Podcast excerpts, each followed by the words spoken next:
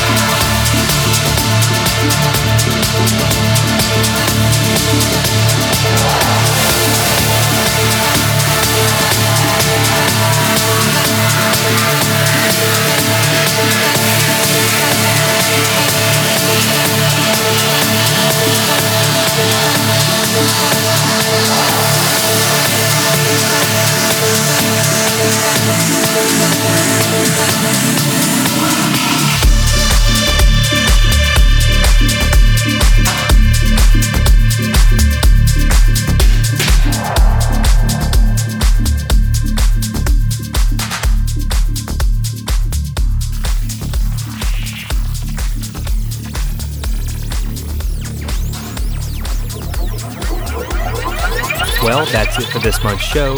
We'll catch you this time next month for more great dance music. Be sure to stay up with the latest and greatest at facebook.com forward slash native behavior or stop by our website at nativebehavior.com. Thanks again for tuning in, and we'll see you next time.